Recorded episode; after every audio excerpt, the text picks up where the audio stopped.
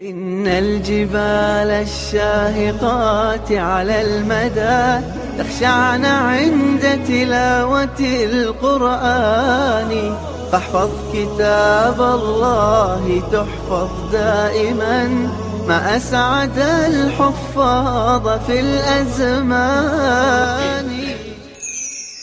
وقال الملك إني سبع بقرات سمان. دليل على جواز صحة رؤيا الكافر وتحققها. قالوا أضواف أحلام وما نحن بتأويل الأحلام بعالمين. قال السعدي. وهذا أيضا من لطف الله تعالى بيوسف عليه السلام. فإنه لو عبرها ابتداء قبل أن يعرضها على الملأ من قومه وعلمائهم فيعجزوا عنها لم يكن لها ذلك الموقع. ولكن لما عرضها عليهم فعجزوا عن الجواب وكان الملك مهتما بها غاية الاهتمام فعبرها يوسف وقعت عندهم موقعا عظيما. وقال الذي نجا منهما وادكر بعد أمة أنا أنبئكم بتأويله أنا أنبئكم بتأويله فأرسلون. إذا أراد الله إنفاذ أمر يسر له أسبابه. لذا أخفى عن الجميع تأويل الرؤيا ولم يجعلها إلا ليوسف فكان على يديه شفاء صدر الملك وذهاب حيرته. أنا أنبئكم بتأويله. تأويل الرؤى كالفتية أي أنا أخبركم بتأويل هذه الرؤيا بعرضها على العالم بها لا من تلقاء نفسي. ولم يقل أفتيكم كما قال يوسف عليه السلام قضي الأمر الذي فيه تستفتيان تعظيما لأمر تأويل الرؤى فهو كالإفتاء ويحتاج إلى علم لا يصلح له كل أحد. أنا أنبئكم بتأويله فأرسلون. سل مجربا ولا تسل حكيما. وقد جرب الساقي يوسف في تأويل الرؤى فوجد تأويله صحيحا. لذا انطلق إليه واثقا أنه سيأتيه بالخبر اليقين. يوسف أيها الصديق. الكريم لا يعلق لوحة بارزة فيها ذكر شهاداته وإنجازاته بل يترك أفعاله تتكلم عنه. يوسف أيها الصديق الصديق صيغة مبالغة مشتقة من الصدق في حالة يوسف أو من التصديق في حالة أبي بكر الصديق. قال ابن عطية وسماه صديقا من حيث كان جرب صدقه في غير شيء وهو بناء مبالغة من صدق وسمي أبو بكر صديقا من صدق غيره. إذ مع كل تصديق صدق فالمصدق بالحقائق صادق أيضا. أفتنا قالها الساقي في المرة الثانية ولم يقل كما قال هو وصاحبه في المرة الأولى نبنا بتأويله لأنه عاين علو رتبة يوسف عليه السلام وعرف فضله وصدقه فعبر عن ذلك بالإفتاء. أفتنا في سبع بقرات سمان. نسيه في السجن بضع سنين ثم عاد يستفتيه في رؤيا الملك فأفتاه دون كلمة عتاب. أي نفوس هذه؟ لعلي أرجع إلى الناس لعلهم يعلمون. لم يذكر الساقي ليوسف أن الرؤيا خاصة بالملك ولم يذكر اسم يوسف للملك حين قال فأرسلون. ولعل هذا بسبب طمعه في الاستفراد بالجائزة واحتكار معرفة تأويل الرؤيا بلا منازعة أو لكي لا يشترط يوسف خروجه من السجن أولا قبل تأويل الرؤيا للملك. قال تزرعون سبع سنين دأبا. قدم يوسف من داخل السجن نصائحه بإشفاق إلى مجتمعه الذي سكت عن إلقائه في السجن ظلما. انظر كيف عبرت أرواح العظماء أنهار الضغينة. قال تزرعون سبع سنين دأبا. شأن الكريم عدم الإبطاء في العطاء ولا التردد في البذل مهما قابل من جفاء. قال تزرعون سبع سنين دأبا فما حصدتم فذروه في سنبله إلا قليلا إلا قليلا مما تأكلون. المرحلة الأولى من خطة الإنقاذ المصيرية تستغرق سبع سنين وحدد يوسف عليه السلام معالمها كما يلي خطة الإنتاج تزرعون. مدة الإنتاج سبع سنين.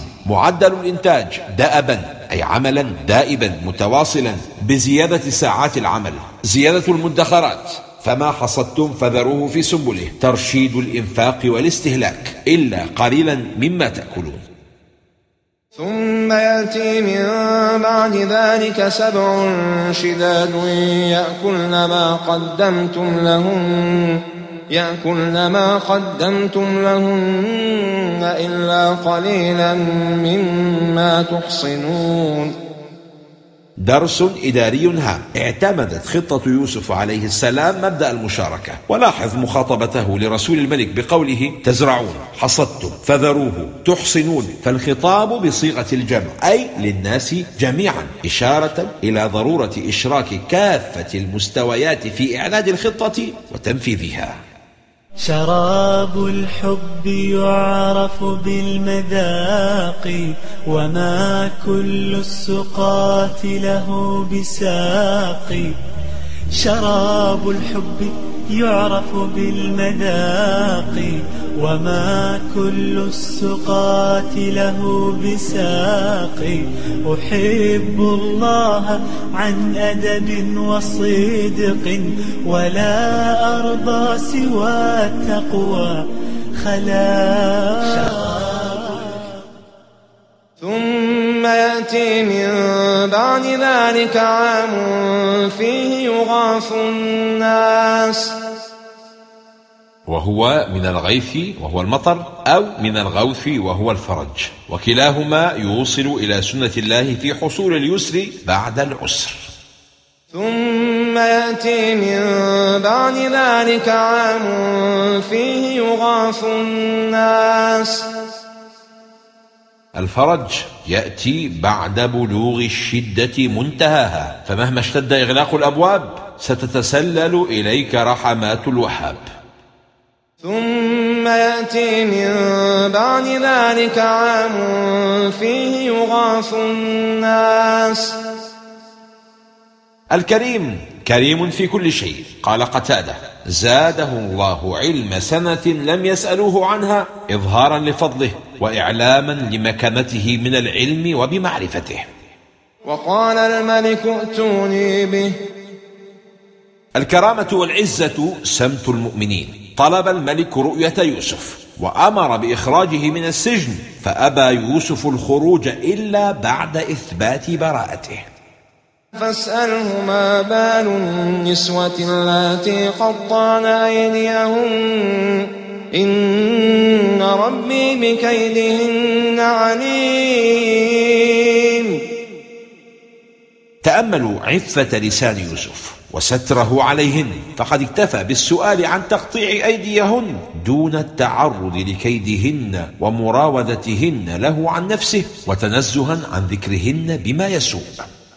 فاسأله ما بال النسوة اللاتي قطعن أيديهن.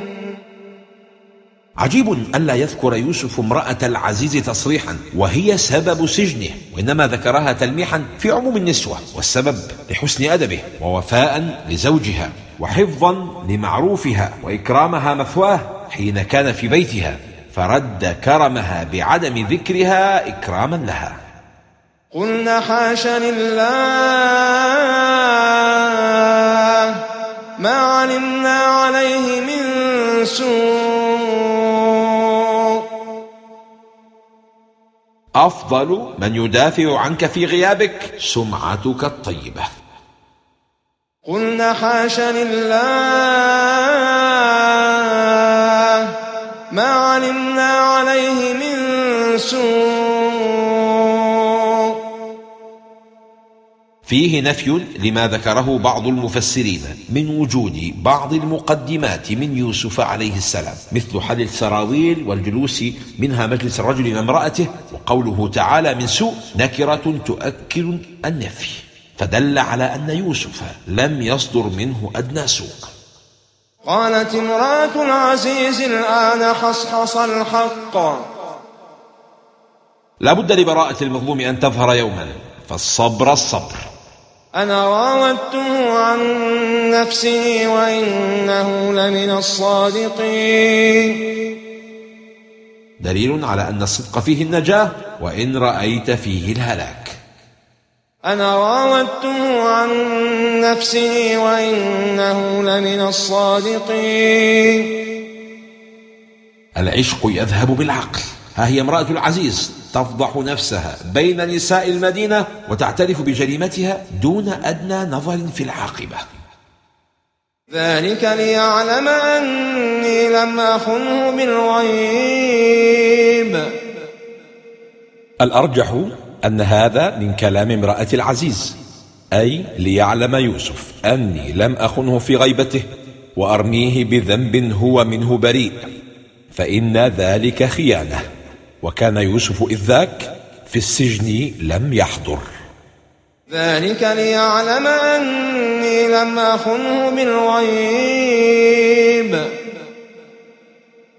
قال الشيخ رشيد رضا وفيها وجه آخر وهي أنها تقول ذلك الذي حصل أقررت به ليعلم زوجي أني لم أخنه بالفعل فيما كان من خلواتي بيوسف في غيبته عنا وأن كل ما وقع أنني راودت هذا الشاب الفاتن الذي وضعه في بيتي وخلى بينه وبيني فاستعصم وامتنع فبقي عرضه أي الزوج مصونا وشرفه محفوظا. وأن الله لا يهدي كيد الخائنين.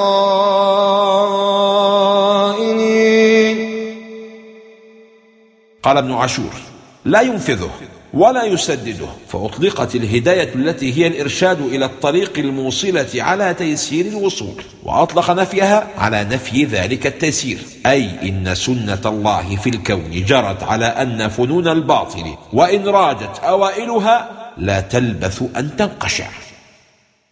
وأن الله لا يهدي كيد الخائنين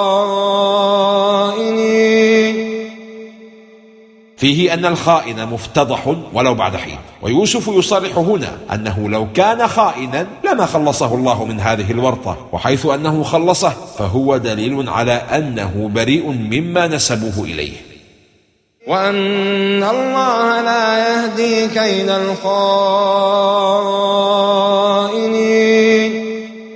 الخيانة من أهم موانع الهداية.